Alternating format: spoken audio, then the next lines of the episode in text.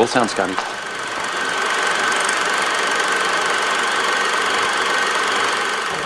Take your stinking paws off me, you damn dirty ape!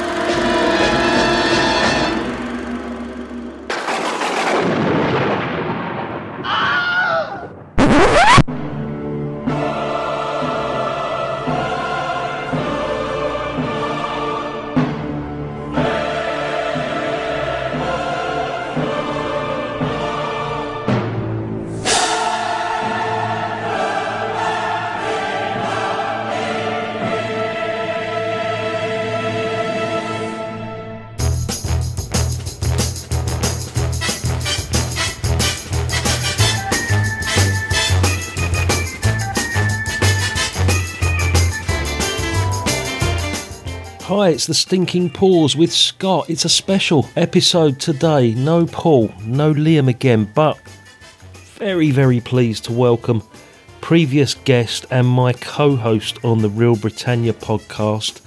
It's Steven. Good morning, sir.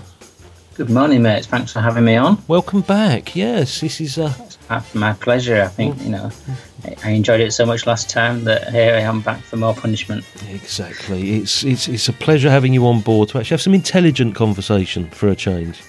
Hi, I, Liam. I, Hi, would, Paul. I wouldn't say that it's it's not normally intelligent. I would say it's just um, differently intelligent. a different strain of intelligence. We're talking. Last time you brought us a German movie from the 90s or the early 2000s. I can't remember how old it was. 2000s. Yeah, it was wasn't 90s, yeah. So, in a similar vein, we- we're, we're talking continental movies again today. What, what have you brought to the table today, mate? It's it's another continental subtitled film from the nineties, which uh, is not something I'm going to continue to do. But Yeah. it just uh, occurred to me the opportunity was I wanted to have. And this time round, it's a French film um, called Ridicule, Yes. or, or, or in English, Ridicule. well done. Um, so that's I'm not going to be doing my yellow hello impersonation all the way through this. Well, Um, well, talking about so- hello, actually, you saying that previously on the Stinking Pause, whenever we've reviewed a French movie, it was always difficult to find a trailer in English. So Yes. I, I would resort to playing the hello, hello theme tune. You know, it's really derogatory. You know, If there- that was our touchstone for anything French was the, you know, the hello, hello theme tune. Luckily, there is a trailer in English this time, but it's type, got of, a type of English. type it's, it's god awful. It's it was released for the American release of the movie.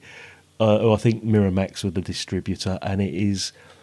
Well, take a listen. I mean, if you were to see this trailer, there's there's no French dialogue in it whatsoever, so you've got no idea that it's a foreign movie, and it's almost billed as an action piece. Take a listen to this. We'll be right back afterwards.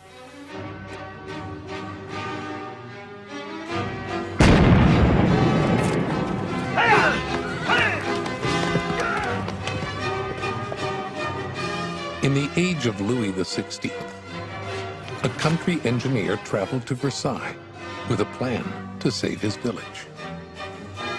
He thought he would persuade the palace with reason and compassion. he was wrong. To succeed at this court, he'll have to learn to dress. to laugh.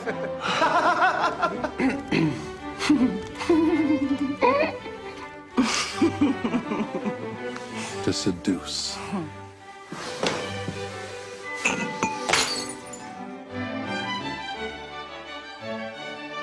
And above all, he'll learn that wit is the ultimate weapon.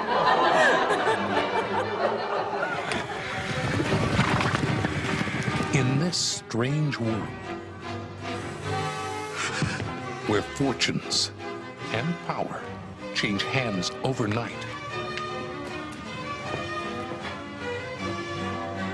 the key to survival is avoiding the ultimate disgrace.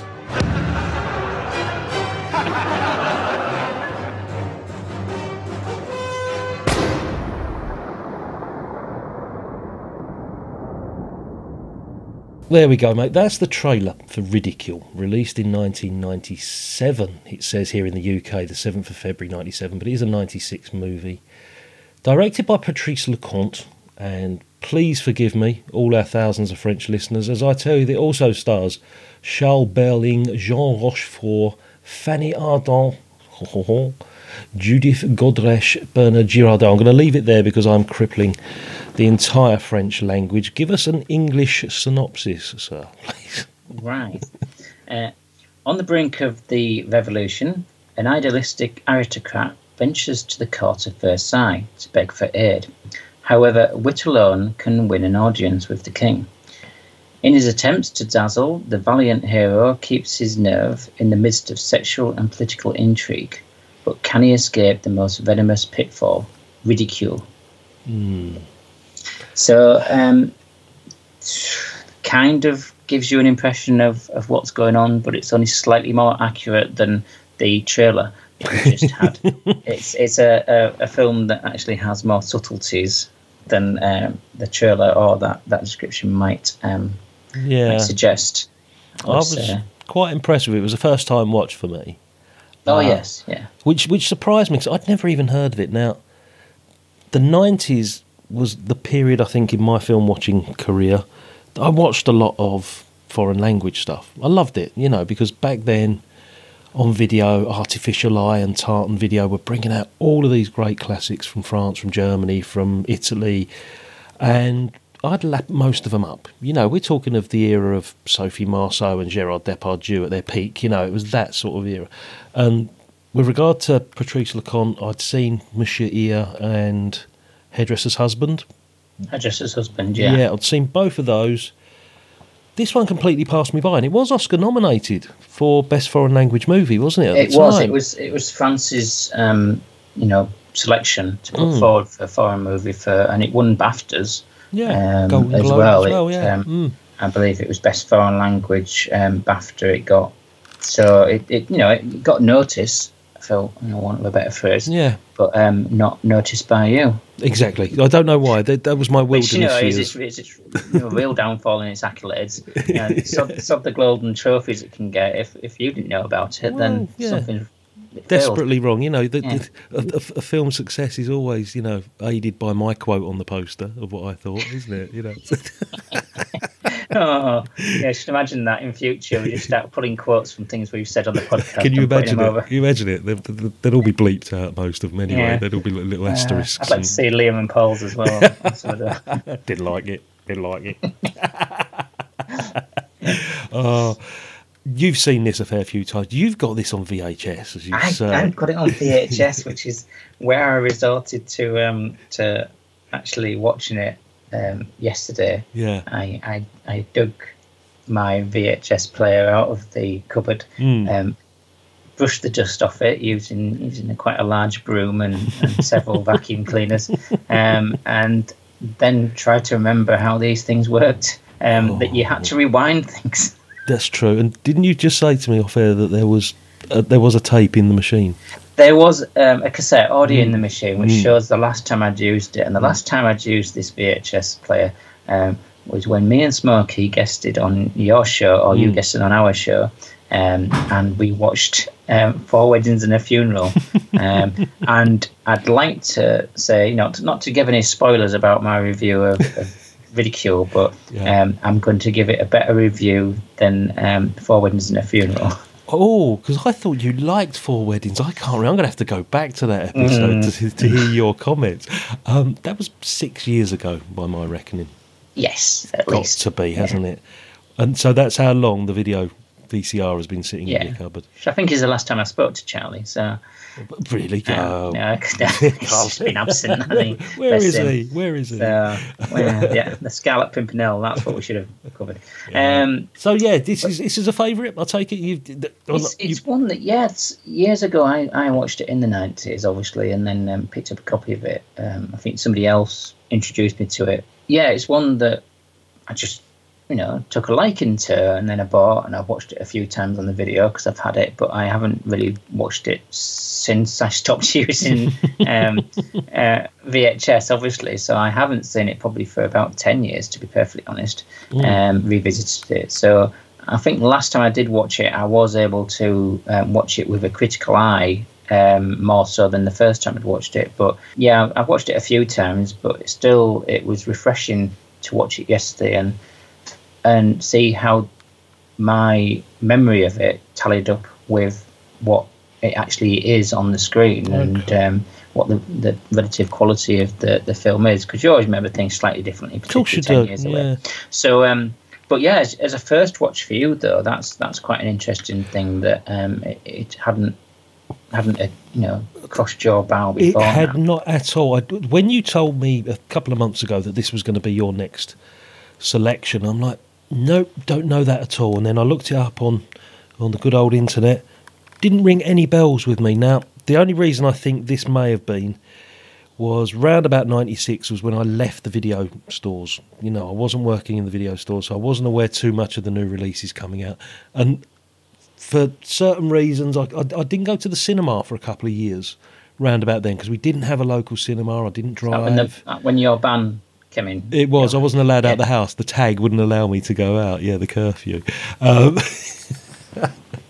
but you know, and I, and I missed a, a lot of movies over that late nineties period. So this one, superb to actually one find a film from that era that I hadn't seen because you know, as I said, I used to devour that sort of stuff quite voraciously, and to actually find one from it's it's like finding a, a '60s album or an artist that you weren't familiar with. You know, for me, and then suddenly discovering that you like them and like, oh great, that opens up a whole new set of albums, you know. But with this, it was like okay, and a, um, a mid to late nineties French language movie, Oscar nominated, couple of fairly famous faces, a director I'm familiar with whose work I've enjoyed previously. I'm going to like it. Let's be honest, start right from the start. I tried watching it Friday night, which was a mistake because I was very tired. I lasted about 20 minutes and I fell asleep, which is not a good start, you know, not a good sign. I thought, no, got to give this a proper viewing. So I watched it yesterday evening when I was a bit more alert. And bang, right, here we go. Let's let's warn the audience here. Um, a copy of this is quite difficult to find unless you own a VHS recorder, obviously, because t- it, it, trying to find a copy with subtitles was a little bit of a chore. But I managed to find one, and instantly we've got to talk about this. Let's get this out of the uh, the elephant out of the room. The opening scene. Yeah, there's, uh, as somebody pissing on an old man. um, to be fair, um, you see, you know, cock out, um, the stream of urine um, coming out. Um, that that's within probably about forty-five seconds of, Yes. of the the opening titles disappearing off the screen. So can you imagine Um, my initial reaction to that? I thought, right, Steven's brought me this movie that I'm looking forward to, and here we go. You know, it's, Well, but it's it's relevant to what develops, although you probably don't realise it at the time. You know, it was, but, but basically what it is is the guy was insulted by the old man many years ago in the French court, and he takes his revenge because this old boy now is sort of like chair bound and, and you know he's lost his voice. He can't he can't react to whatever's going to happen to him, which is this guy pissing all over him basically. and him telling telling his his wife or housemaid, telling them that you know when he's leaving, say no, he. He, he was too too excited by seeing me again. Yeah, Unfortunately, an he's, he's forgotten himself, and um, he's pissed all over him. So be prepared for that, ladies and gents, if you are going to watch this film. But it then develops into what the French do quite well with their movies, these historical type dramas. And it's an interesting sort of side of things that I wasn't aware of. I mean, we've seen it to a certain degree in, in some of like the Georgian dramas that the UK produced, you know, about um, manners in you know high society, and we, there's a lot of powdered wigs and, and you know heaving bosoms and things like that that we we're used to in these type of movies. And I'll tell you what it did remind me of. Um, do you know the Monty Python sketch where Oscar Wilde and Bernard Shaw are competing against each other to throw witticisms at the king?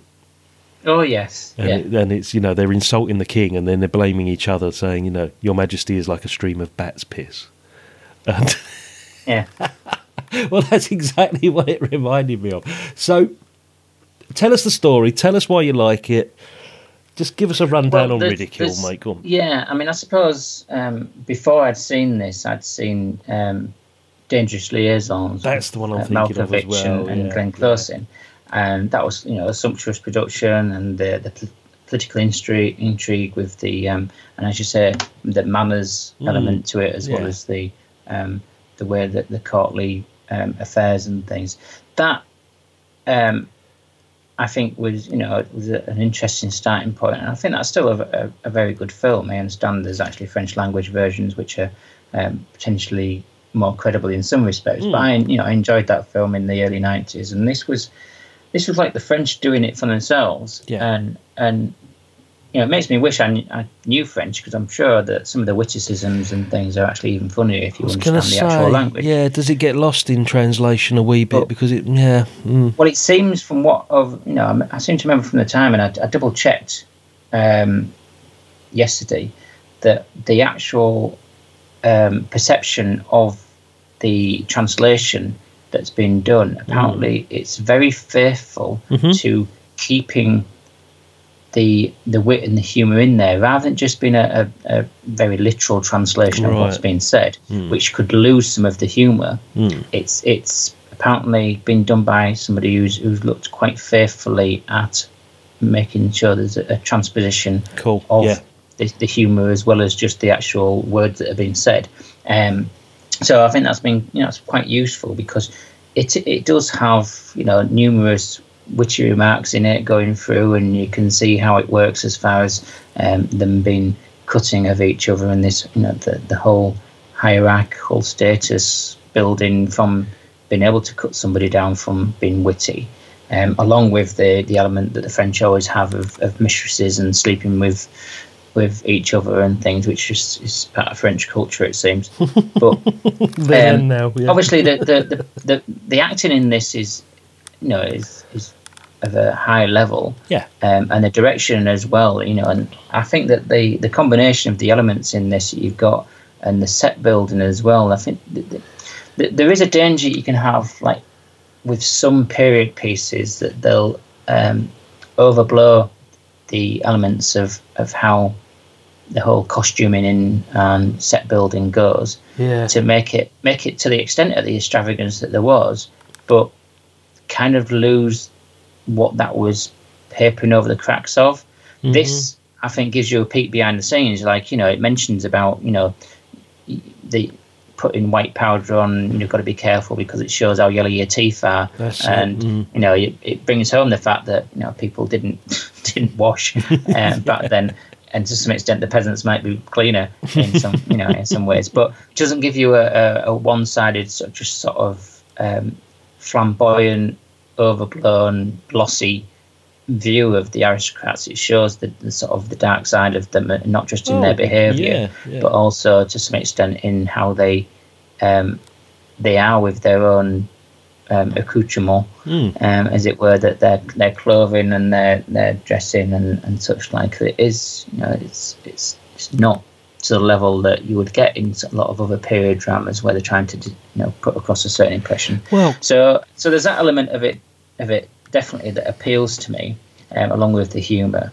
But I think also uh, extra appreciation over the years I've had with it is that there's the the parallel. I didn't quite appreciate it the first time round. I don't think, or last time round I watched it. I don't think I fully appreciated that there's this the subtext within it hmm about the fact that it, it um, is portraying these individuals who are oblivious to what the world is around them. They're they're they're so insular with the court yeah. that that what's going on around them as far as the, the social changes they're they're oblivious to, and there being one person coming into that world to try and you know try and do some good, and them being oblivious to to what he's even talking about and why he's even caring about the fact that the peasants are dying and things seems to be an interesting pointer towards that you know it is just before the the revolution um, where so many of them did lose their heads and, Yep. and get get put out to England, and poor devils having to go and stand on the cliffs at Dover. Um, the subtext, I, you know, picked up on not before that, that not only was there the injection of the um, social responsibility in the eye to, to the development of the lower classes um, through the lead character, um, but also through through the daughter of his, his mentor, who is Yeah. the the engi- engineer woman who's trying out various methods of trying to survive underwater in a in a deep diving suit and such like.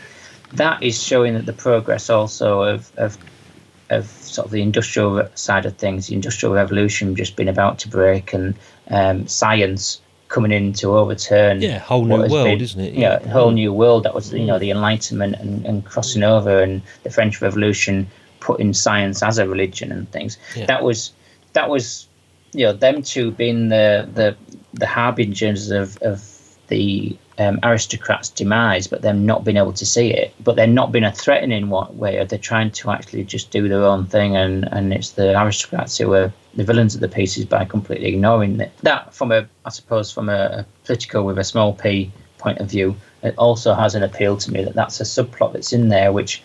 I didn't pick up on the rest of the times I Oh, was right, watching okay. it. It seemed to be something that I just I just watched it for it being a, a witty um, costume drama Yeah. um, rather than it having that social pointers. So again, that added an element to it for, for enjoyment from me. I do remember the, from the previous watches of it that it, it had a lot more witticisms in it than it did, a lot more biting witticisms than, than it did at the rewatch. But Hmm. um, still, though, I think for me there was enough in there to just be able to get the taste of what the whole culture was about within the court, where it was and and the cruelty. Just about it. to It- say. it wasn't Yeah. it wasn't just about being funny. It was it was to the to the detriment of people and to the point where you know people were you know committing suicide because they'd been cut down. By, yeah, and by a- embarrassed um, a- and, a- and yeah. a- yeah, But also the cruelty is reflected in the scene where you've got the deaf mute children that are being presented to court and what they think is wit is actually very very cruel very harmful very bitter and they're taking the piss out of the poor sods basically but they think they're being funny just want to go back to what you were saying about cinematography and it not focusing too much on the lavish sort of sets and the backgrounds, which is perfect, perfect observation, mate. Because if this were, I don't know, not necessarily a merchant ivory, but a period piece of the time that we've seen a dozen times before, there'd be a lot of shots of grand hallways and staircases, uh, and you know these high ceilinged rooms and ballroom dancing and stuff. The only bit that stood out for me, where I thought they've actually decided to do this deliberately to focus sort of cinematically on what was going on. And I'm not comparing this to Stanley Kubrick in any way, but if you've seen Barry Lyndon, where Kubrick films everything with natural light and it all looks like an Yes. oil painting. Yeah, There's- yeah. Yep, there's the scene at the dinner table that's all lit by candlelight. And it's the only one that really sort of stands out as being, you know, a different sort of perspective of things. And that stood out for me, and I'm thinking, okay, yeah, this is actually quite good. This is the the cinematography here It's- is making it's- yeah, it's, it's yeah, it's, the- it's authentic lighting mm, in but a sense. but it was the only the only scene, if you know what I mean, that you've been directed to look at the, the scenery. The scenery is Mm. not important in this film. The, the the language is the important part of this film. The Yeah. manners of the people are important, and as you say, it's it's the cruelty that's underlying the wit, and it's the competitiveness. It's fiercely competitive, because for those that haven't seen the film, the, the story revolves around our main character who owns lands in a desperately boggy, mosquito ridden part of France where all is you know all the all the landowners and the people that work on the land are dying because of I'm assuming sort of cholera and malaria and God knows what that goes with you know the environment they're living in.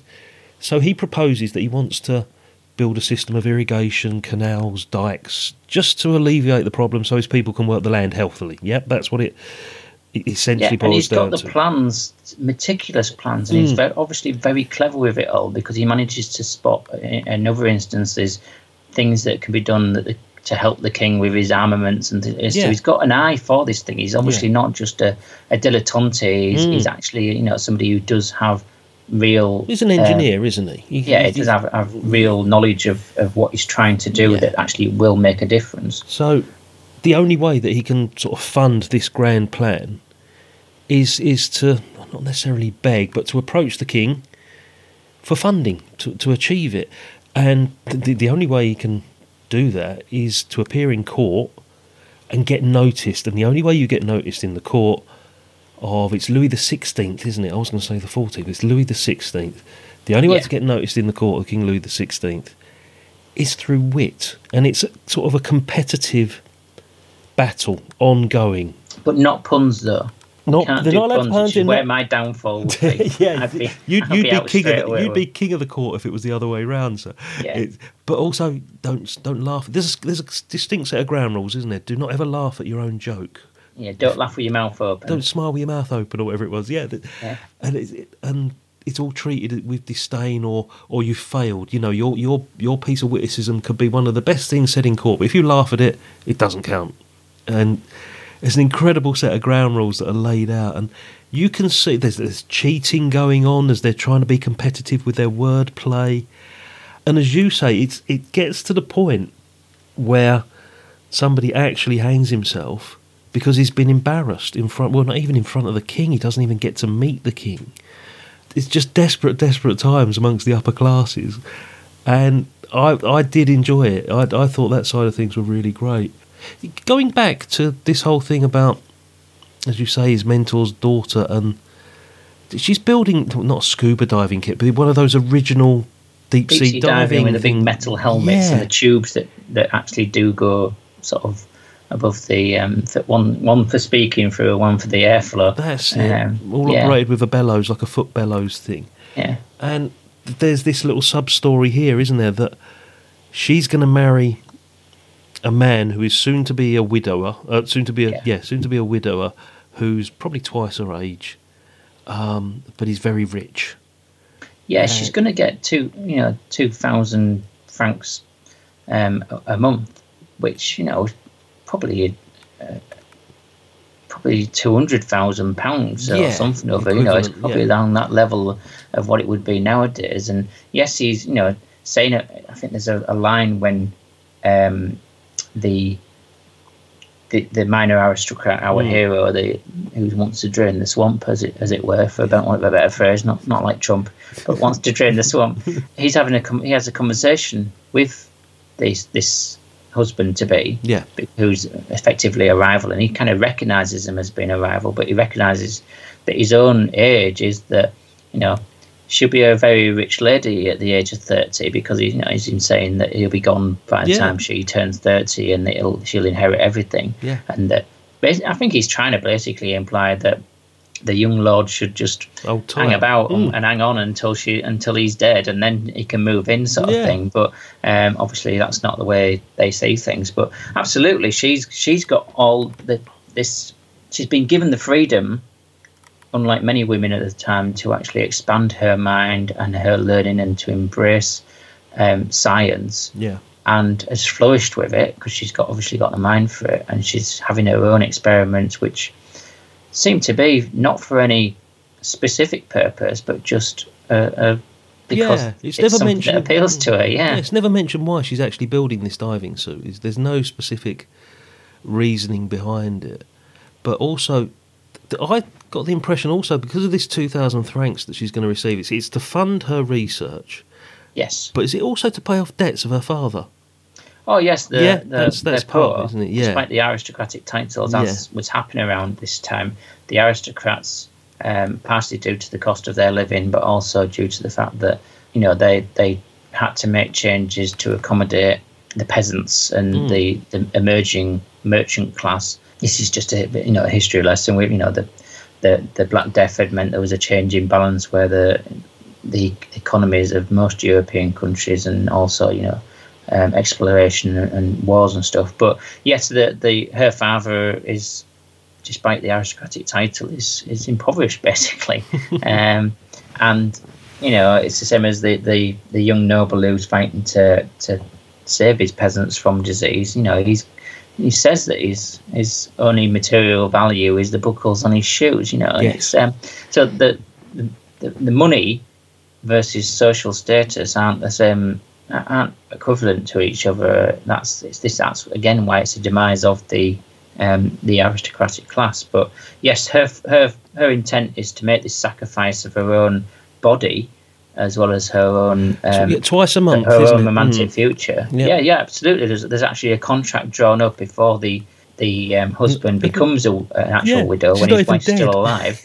uh, they're drawing a contract up that she won't appear at court ever. That's um, it. under no circumstances, and that he'll have access to her bed twice a month, and that she'll get this um, amount of amount of money through. Um, she does, you know, mention about a, a workshop, which is apparently in the appendices of the agreement. That's Um, right. So that's how you know meticulous the details gone through, and how much of it is a, a business relationship rather than it being a romantic one. There's also, so you you've just mentioned the bit I was going to say about the, the she's forbidden to attend court, which comes into play towards the end when she does appear in court. There is a lot of underhand sort of double dealing and sort of like conniving and scheming going on. Now, one of them, one of these sort of set pieces that stood out for me is this dinner party that I mentioned earlier that was beautifully lit with the candles and stuff like that. The, the point of this part of the, the story is that an extra person has been invited for dinner. Is that correct? Yes, they've made it to be, be 13, which is obviously unlucky for, Yeah. for particularly Catholics. So they, they decide they set this up purposely so that they can have a contest to get rid of somebody, That's and they it. intentionally set it, set him up, the um, the young noble. Yeah. And pretty much he, he loses this battle of wits, as it were, because everybody's been pre prepared apart from him, so he's, he's, he's obviously going to lose. He leaves court. He, he, he leaves court in, in, in disgrace and goes back, doesn't he, to, to his, his town? or And there's a young kid dying um, from drinking the water. It's the lad that he rescued in in the early scene when he, he Yes. took him from the water on the, on the horseback, and That's it. um, it's that that young lad. He's drunk some Um, contaminated water, basically, and he's dying. So he's he's thinking, "Hang on a minute, I've I've left court just because these guys have humiliated me, but I was battling for these people. Th- th- This young lad's dying. This is what I was in court for." The bit I probably sort of skimmed over or missed or whatever. How does the duel come about? There's a there's a duel. He challenges somebody to a pistols at dawn. It's um, when he's when he does actually get to see the king, Yeah, and he's um, the king's walking with him, and the the, ex, the inspect the cannons um, Yeah. and the armaments, and he suggests um, a ratchet to enable be- better control over or something, or, or some some joint on the um, the cannon to better control the Mhm. angles and such like. And he makes this recommendation, and the king then turns round to the sort of the the the chief of the cannons, the master of cannons, um, in his royal armaments, and, and says, "Oh, you know, that's that's a really good idea. What do you think?" And he Mm. has to sort of say, "Oh, oh, yeah," Mm. but he's been embarrassed in front of the king. Ah. So he then sort of then the, the sort of he says something to the um, to the the man and noble, and he ends up um, they- they there's a, the challenge to the duel to Mm. to sort of give satisfaction, um, which later you know transpires that the king can't see him again um, because he's killed him. yeah. But um, if if that was you know you can't see him immediately because he's he's killed one of his officers. But if he hadn't have killed him, he wouldn't be able to see him at, at all ever again. Right. Because his um, honor would have been besmirched. So it's kind of again playing into these rules which are ludicrous and, and Yeah. setting somebody up to, to fall and there's a no win situation kind of thing. Um, due to this court protocol, unfortunately. just want to go back. Um, we mentioned the trailer, the Americanization of the trailer. There are two posters. We spoke briefly about this off air, mate. There's two posters. There's, Yes. there's the there's the continental release, and then there's the US slash English release of the poster.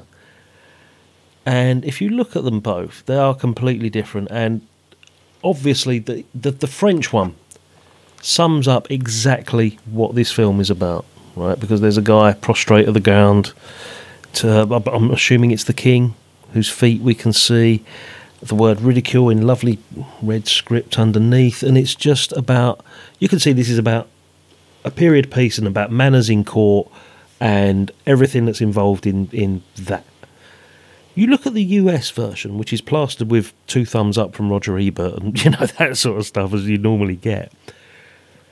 There is no indication that this film is not set in the 20th century on No, that it has, poster. it has wit is a weapon. We- is a weapon, exactly. um, there's a picture of Fanny Ardant with her bare back, like looking over her shoulder, right? Yeah, which is not a scene I remember. No, Uh, and it's not as if the hair is particularly done in, you know, of the time, 16th, 17th century, she's not wearing the, the powdered wig. No. And then if you look at just below her, there's some almost silhouettes of people sort of gossiping almost, putting their hands up and, and sort of, you know, whispering behind behind their hands. They, that could have been someone from the 1990s. They- They don't look as if it's a period piece at all. There's no indication that this is a French language movie whatsoever. No, it it just doesn't. It, it doesn't actually um, sell it for the film it is. But then again, there is the argument, and we've been down this line before. With this, we could probably do a you could probably do a whole podcast about Yeah. um, podcast show at least about um, how the different way of marketing films in order to try and get a, a American audience to actually go to the cinema to see it. Madness some at King extent- to George, some extent, you need to you need to mis- missell it. Yeah, the yeah the Madness of King George, which originally was called the Madness of King George the Third. Yeah. Um, which they actually changed the title of because when they actually took it over to the states, there was far too many people turning around and saying, "I'm not going to watch it because I've not seen the first two. Brilliant. It's a classic one, Uh, isn't it? That's the one I always remember. Uh, yeah. And just you know, it's it's you know. I, I don't know how they got away with the sixth sense because who's seen the fifth sense and the fourth sense, but still, it's it's um, one of those. And I dread to think what they thought of, of you know, what it, um, three hundred. But Oh, um, blimey, yeah. yeah. um, but this is a thing. There's a certain amount of mis-selling that unfortunately has to go on when it's presented to um, uh, the United States audience, who, um, who are perceived as being um, less cultured and sophisticated in order Mm-hmm. to take up. And unfortunately, the marketing um, figures would back that up with Yeah. regards to, to foreign language films. Um, and so they maybe felt that they would they'd rather missell it and, and make some money out of it rather than keep the, the purity. Um, I think in this country, I think there was, um, as I say, a bit more where they, they, they adapted the French one with the, the courtier kissing the free, feet rather than it being because I seem to remember that one being the one that I was more aware of Okay. rather than the um, the the Betty Blue type yes.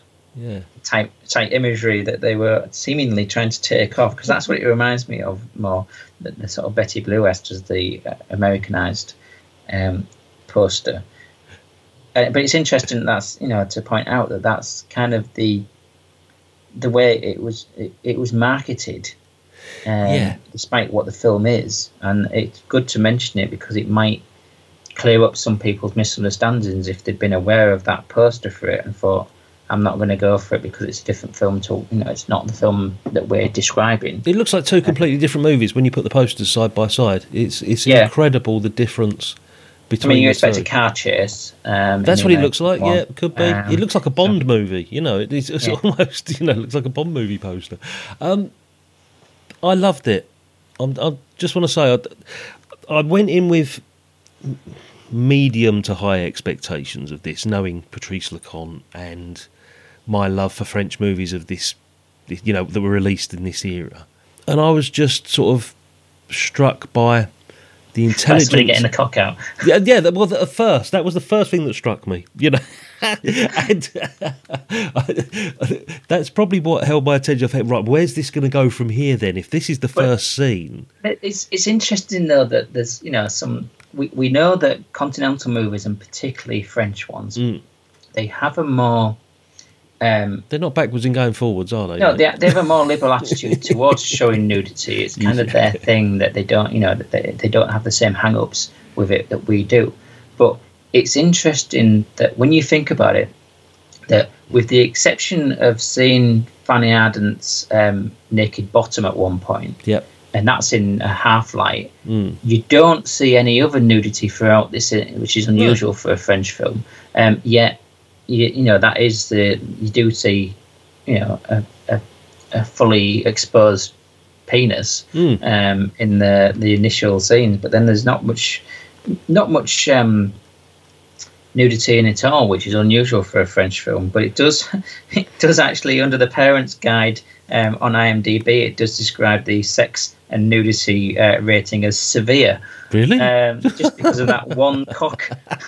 Um, but then we know, you know, we know culturally, um, you know, having um, bare breasts or an exposed fanny, well, fanny Ardant, um, having a, a, um, a a naked woman is seen as being less shocking yeah. than than just a, a a penis, even in its flaccid state, Yeah. you know, on the screen. So, yes, um, Wondering how much of that would have been cut for the UK, because it's not just a case of the cock coming out. You actually see it actually pissing. yeah.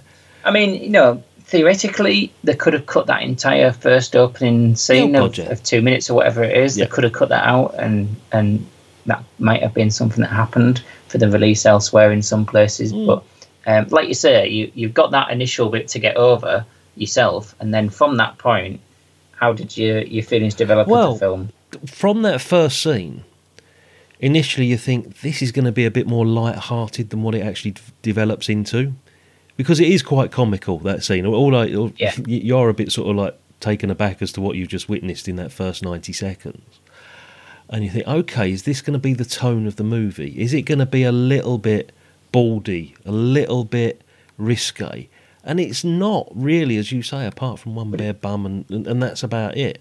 But it could have been in in somebody else's hands. Exactly, it could have developed into something, but what it actually develops into, and I'm, I'm just going to go to Roger Ebert, right, because he's on the poster with his two thumbs up in the American poster, but he's always a bit of a turn to for me. I always like to see what he thought of movies at the time. And he puts this really well in his final sort of paragraph of his review. He says, What's fascinating about the film is so much depends on language, which is that's evident, you know, for me, because I knew this what the film was going to be. It was going to be about battles of wits in the court of Louis, uh, of King Louis. So um, he says, so much depends on language, but so little is really said, which is true, right? The characters come and go, polishing their one-liners. There's a lot of preparation going on. You can see them swatting up for their homework before they go into court, you know, uh, memorising their comebacks and all this lot. But he says none of what they say actually means anything. It's all words. The eyes carry the meaning. Watch the way the characters look at one another, and you can follow the real plot while they spin their tortured fancies and it is if you watch it it's quite a simple story we probably made this to be a little bit more complex than what the story actually is there's a few little subplots and a little bit of underlying stories here and little offshoots go but they all link they're all relevant and as you said the, the, the one bit that you noticed with the political side of things this time round even though you've probably seen it half a dozen times mm. Yeah. again makes that a good movie. We've said this before, haven't we? That if you can watch a movie that you think you're familiar with 20, 30, 40 years down the line, and you've seen it so many times, and you can still find something in it, that's got to be the sign of a great movie, hasn't it? That you can still find something refreshing or something new th- th- with something you think you're so familiar with. So, for you, I'm glad that you've you've seen something else within the movie that you'd seen before. Absolutely, Um, yeah. It, it's it's you know it's it's a, a, a an additional um, pointers in it for me to actually take away from it, um, and I'm glad that you've actually taken you know you've actually taken to it. Mm. Uh, I'm go- I'm going to go back and try and find some other Patrice Leconte stuff that I haven't seen. Um, Yeah. I don't know if he did many more period pieces because everything else was contemporary, wasn't it? Like Monsieur Hire and Hairdresser's Husband. yeah, And they were yeah. a little bit strange, if I remember, a bit dark as well, weren't they? They sort of developed, you know, on the darker side of people's fantasies. Or Monsieur Hire, he was accused of being a murderer, wasn't he? Just because he was a loner, he was a, a, just a, a guy that kept himself to himself, and it was all about people's perceptions of of other people. So. Yeah, one of the French directors of that period that I quite admired, I quite liked. So I'm, I might go back and try and find some other stuff, particularly like this this period stuff as well from from '90s French cinema. I, I liked La Margot and. Um, didn't Cyrano de Bergerac came out sort of round about this era, didn't it? Yeah, yeah, the Depardieu? original, yeah, with Padua, yeah. There was- there was and there was of- also, um, oh, what was it called? The one that got remade as, as Sommersby. Um, Oh, Gere, yeah. The original version of that, which. That um, was Depardieu I as well, wasn't it? Yeah, yeah. I remember uh, that Martin Guerre. Yeah, Martin that's Guerre, it. yeah. And I remember, you know, I remember it didn't quite. I know Jodie Foster, she was in it, and it, was she performed well, but it, I just preferred the French version. Mm. Exactly. Um, Often the case, though, isn't it? You know. Yeah, it is. Yeah, because we we poncy, you know, poncy about films, so we prefer the original language version. There's one Um, thing we're not but, is poncy um, about films, Steve. yeah, I don't think we can be accused of being poncy about films. Um, but the um, yeah, there, there's plenty to be delving into, and, and I think much like um, much like there's era, eras within British cinema that we discuss on the Reel Britannia podcast. Yeah. Give it a listen. Well done. Um, then um, we um, the I think there is the within the French cinema.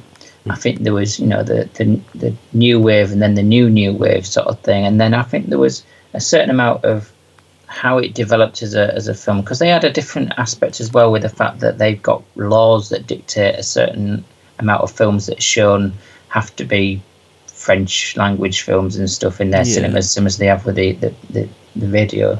Mm. Um, so they've got an inbuilt sort of support system there in a way, and I think that the waves that they've had of different um, cinema and different styles of cinema, I think that um, the '90s was a resurgence in a way of of um, a different type of filmmaking, and some extra directors were coming in and, and doing things that were looking at trying to trying to do films that would have a wider appeal beyond just the French audience. Yeah. Um, because I think they've been very insular up to a point, and they hadn't they, they'd relied upon the kind of value that you could be f- from having a niche people who are interested in foreign films, rather than people who are interested in films who would watch it um, elsewhere. And I think there's you know this was a start of things that would then progress to things like um, Amelie and, and Yes. such, like where you know. I think um, what happened was in the '60s. We also we always associate French cinema with the Nouvelle Vague stuff, the French New that's it, Wave, yeah. and the '70s. Little bit of a, a mystery to me with regard to French cinema. I mean, I know it was the early Depardieu stuff and uh, I don't know Melville in the early '70s, but it isn't until I think the late mid to late '80s. Well, you've mentioned Betty Blue. You know, um, for, for me, I think colours red. the yeah the trilogy that, yeah. that uh, was that French. It was Kieslowski, wasn't it? But they were filmed in France, weren't they? In French language, weren't they? But Double Life of Veronique. You know, I could all these people that actually went on to become international stars. Juliette Binoche, Sophie Marceau, um, Emmanuelle Béart. You know that they were all all sort of born around this time in in in my perception. You know, mid mid eighties to mid nineties is a golden year of French cinema, golden period for me. And to find a movie by someone that whose whose work I liked and, and not be aware of it until you brought it, it's, it's fantastic. It was it was great. I enjoyed it because it kept me thinking as well. Because as I say from the beginning, I didn't know where it was going to go, and where it did go was quite pleasing. Ended a bit bit rapidly um, with just some subtitles at the end saying that all's well that ends well. Basically, you know, it all got resolved. I gave it three stars out of five, which means you know in my rating system I enjoyed it. Not in any major rush to go back to it, but I'll quite happily see it again. No problem at all. Mm, good, good. I'm glad. For you, Um, for, for me, yeah, it's um, it's one that I understand. You know all the caveats you could put in there about whether people are actually willing to watch a subtitled film and a period piece. Um, but if you're willing to to you know do both of those things, then I think it's a film you you should make a point of seeing. Um, no need to sort of rush out to see a special screening at the cinema or, or anything like that. But you can you know you might it might be on some streaming service, and if it is, then and you see it there, then um, Then grab give a it copy because it's very difficult to find. Actually, Yeah, absolutely. Yeah, it's not you know, as you said, despite the fact that it's from a, a director that's got um, some notice to him, Mm. it seems to have slipped between the cracks a little bit. You know, Again. especially if somebody of your um, knowledge of, of film um, sort of is blindsided a bit by Passed a bit, by, like some yeah. other people were as well. So by. investigate it. I would recommend people to see whether they, you know, they, they want to give it a go because um, it's certainly got um, worthiness to it Yeah. to, um, If to you- entertain. if you're fans of, like you say, Dangerous Liaison or, you know, the, the films of this period and, and that were made at this time, like you say, Martin Guerre and the, the original um, Liaison Dangereuse, you know, it, just have a look. Have a little look. You might like it, you might not, but I think you'll be pleasantly surprised. How about that? Absolutely. Okay, now it's going to be a little while before Paul and Liam get together with me um, because holidays and work commitments and things like that. So, that creates a mixed feeling within me because on the one side, you know, I want to hear them reviewing films. On the other side, um, if they're not, it gives me poss- a possibility that I might be able to elbow my way back in again Well- in the near future. with that in mind, we are going to get back together very, very soon. But this time round, I'm going to choose the movie because you've chosen the Yeah, last it's your two. turn. Yeah, so I've done two. let's take a break. We'll be back with what we're watching next time. And now, preview time.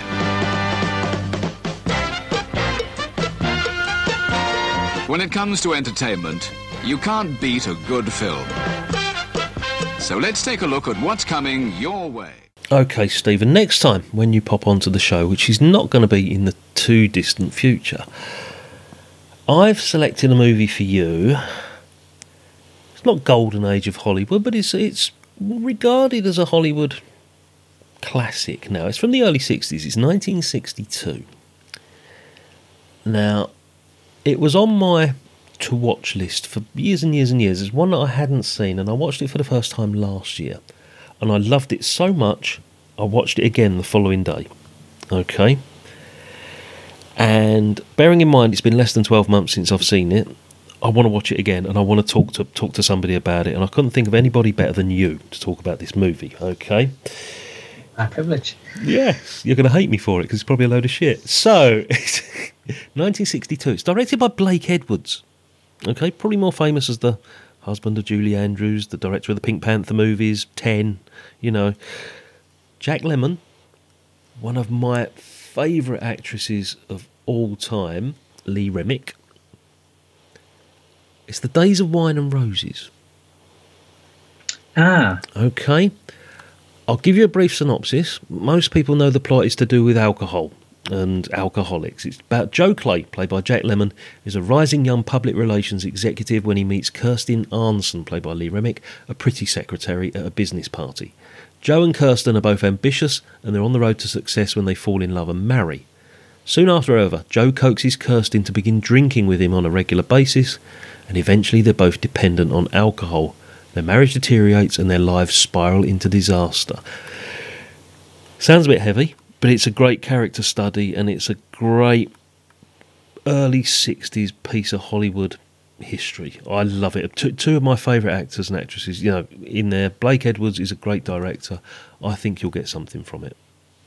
well, I will, you know, hold my, my hands up and say that it's one I um I know the name of, Mm. but never got around to watching No, it. this It's was me. Mm. Not for any particular reason. It's just Yeah. never got around to it. Right, this was me last year, and as soon as I watched it, I thought, bugger, I've wasted so many years not being able to rewatch this. So hopefully it'll have the same effect on you, mate. Um, definitely worth a go. Definitely worth a little look. Henry Mancini music, you know, it's it's all there. Hopefully you're going to be with me very, very soon, my friend. It's not going to be too too distant future. No, absolutely, yes. Um, so we can can get that one in, in out there in the airways.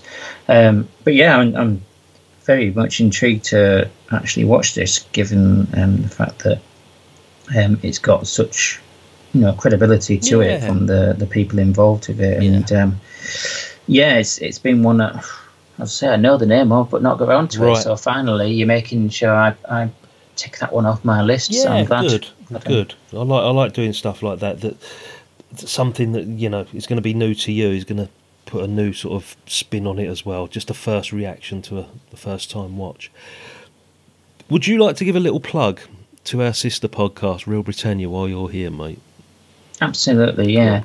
If you have um, been able to enjoy or even just put up with um, our If you could bear any more of us. here, yeah. then um, you can enjoy more of, of this. Um, particularly with reference to the full gamut that there is of British cinema, Oh, yes. going back from the 1930s um, up until um, even the, the 2010s. Um, there's films, Yep. um, and we, we you know cover all sorts of, of, of genres as well. The comedy, the period pieces, the the dramas, the action films, and War uh, movies, yeah, everything. and it's you know there's there's a full gamut in there as far as um, you know from your carry-ons to the um, East is East to you know the the there's a full variety in there of the British what British cinema is. Mm. There's such a variety in there, and we're attempting to um, basically give that an airing for people, um, along with Tony, hmm Yes. Um, yep. Tony's and, part of the um, podcast. yep. making sure that we we sort of cover as many bases as possible. It jumps around um, enormously to try and cover the bases as just as our whim takes us. Um, and there'll be, if you don't like a particular film we're reviewing, then you're you're sure to have a chance with the next one because of the way in which we we pick and choose the films we're covering. But it, it really does um, delve into not just the randomness of British cinema, but how there's actually a lot of links between seemingly Oh, completely disassociated um, films, um, and sometimes it's the it's the people in them. I mean, we've discovered one particular actress that seems to have done every single um, strand of British cinema, yeah. um, just on her own. So and, and over a 40 year period as well. Yeah. And it's somebody you wouldn't even consider. Yeah. So, uh, yeah, it's, it's a bottomless pit of enjoyment, the British cinema industry, because one thing I've learned, we've been doing this now for a good couple of years, the, the Reel Britannia podcast. And, you know, people that may have had the attitude of, oh, British cinema, well, yeah, well, they did carry ons, they did The Third Man, you know, what else was there? Lawrence of Arabia. Ealing comedies. Yeah, there's nothing more. since then. There yeah. is more to it than even we surprise ourselves. You know, when we we even look at some of the stuff from the film four and the handmade films era of the eighties. Um, but then we'll go back and we'll do a Norman Wisdom or early Alfred Hitchcock. You know, Thirty Nine Steps. Incredible, you know, incredible period of of movie making that we can just dip into and. As you say, every single genre as well, which is great. So, Steven, thank you for being part of the Stinking Pause podcast this Uh, week, it's, mate. it's my my pleasure and my honour. Thank you. So, see you very soon for the next one, which, as we say, will be the days of wine, the days of wine and roses. Easy for you to say. It is. Good job we're finishing. Cheers, mate. See you later. Take care. Bye. The management of this theater suggests that for the greater entertainment of your friends who have not yet seen the picture, you will not divulge to anyone the secret of the ending. Nostradamus, stop that infernal jamboree. It's worse than two cats on a fence. You dudes get lost now, you hear? Good night, ladies. Good night, sir. When you feel down, try positive thinking. That's what I told them and said. Don't wear a frown. Try positive thinking. Laugh at your troubles instead. You've got to look on the bright side. On hope so much depends. With your confidence sinking, positive thinking helps you on the way, my friend. When things look black, try positive thinking. Treat every season as spring. No glancing back. Try positive thinking. Trust what tomorrow may bring. This crazy world that we live in will keep on spinning round. But with good, strong, positive thinking, we'll get together and life won't let us down. Shut up, you ugly bitch. Oh, shut up. We enjoy it.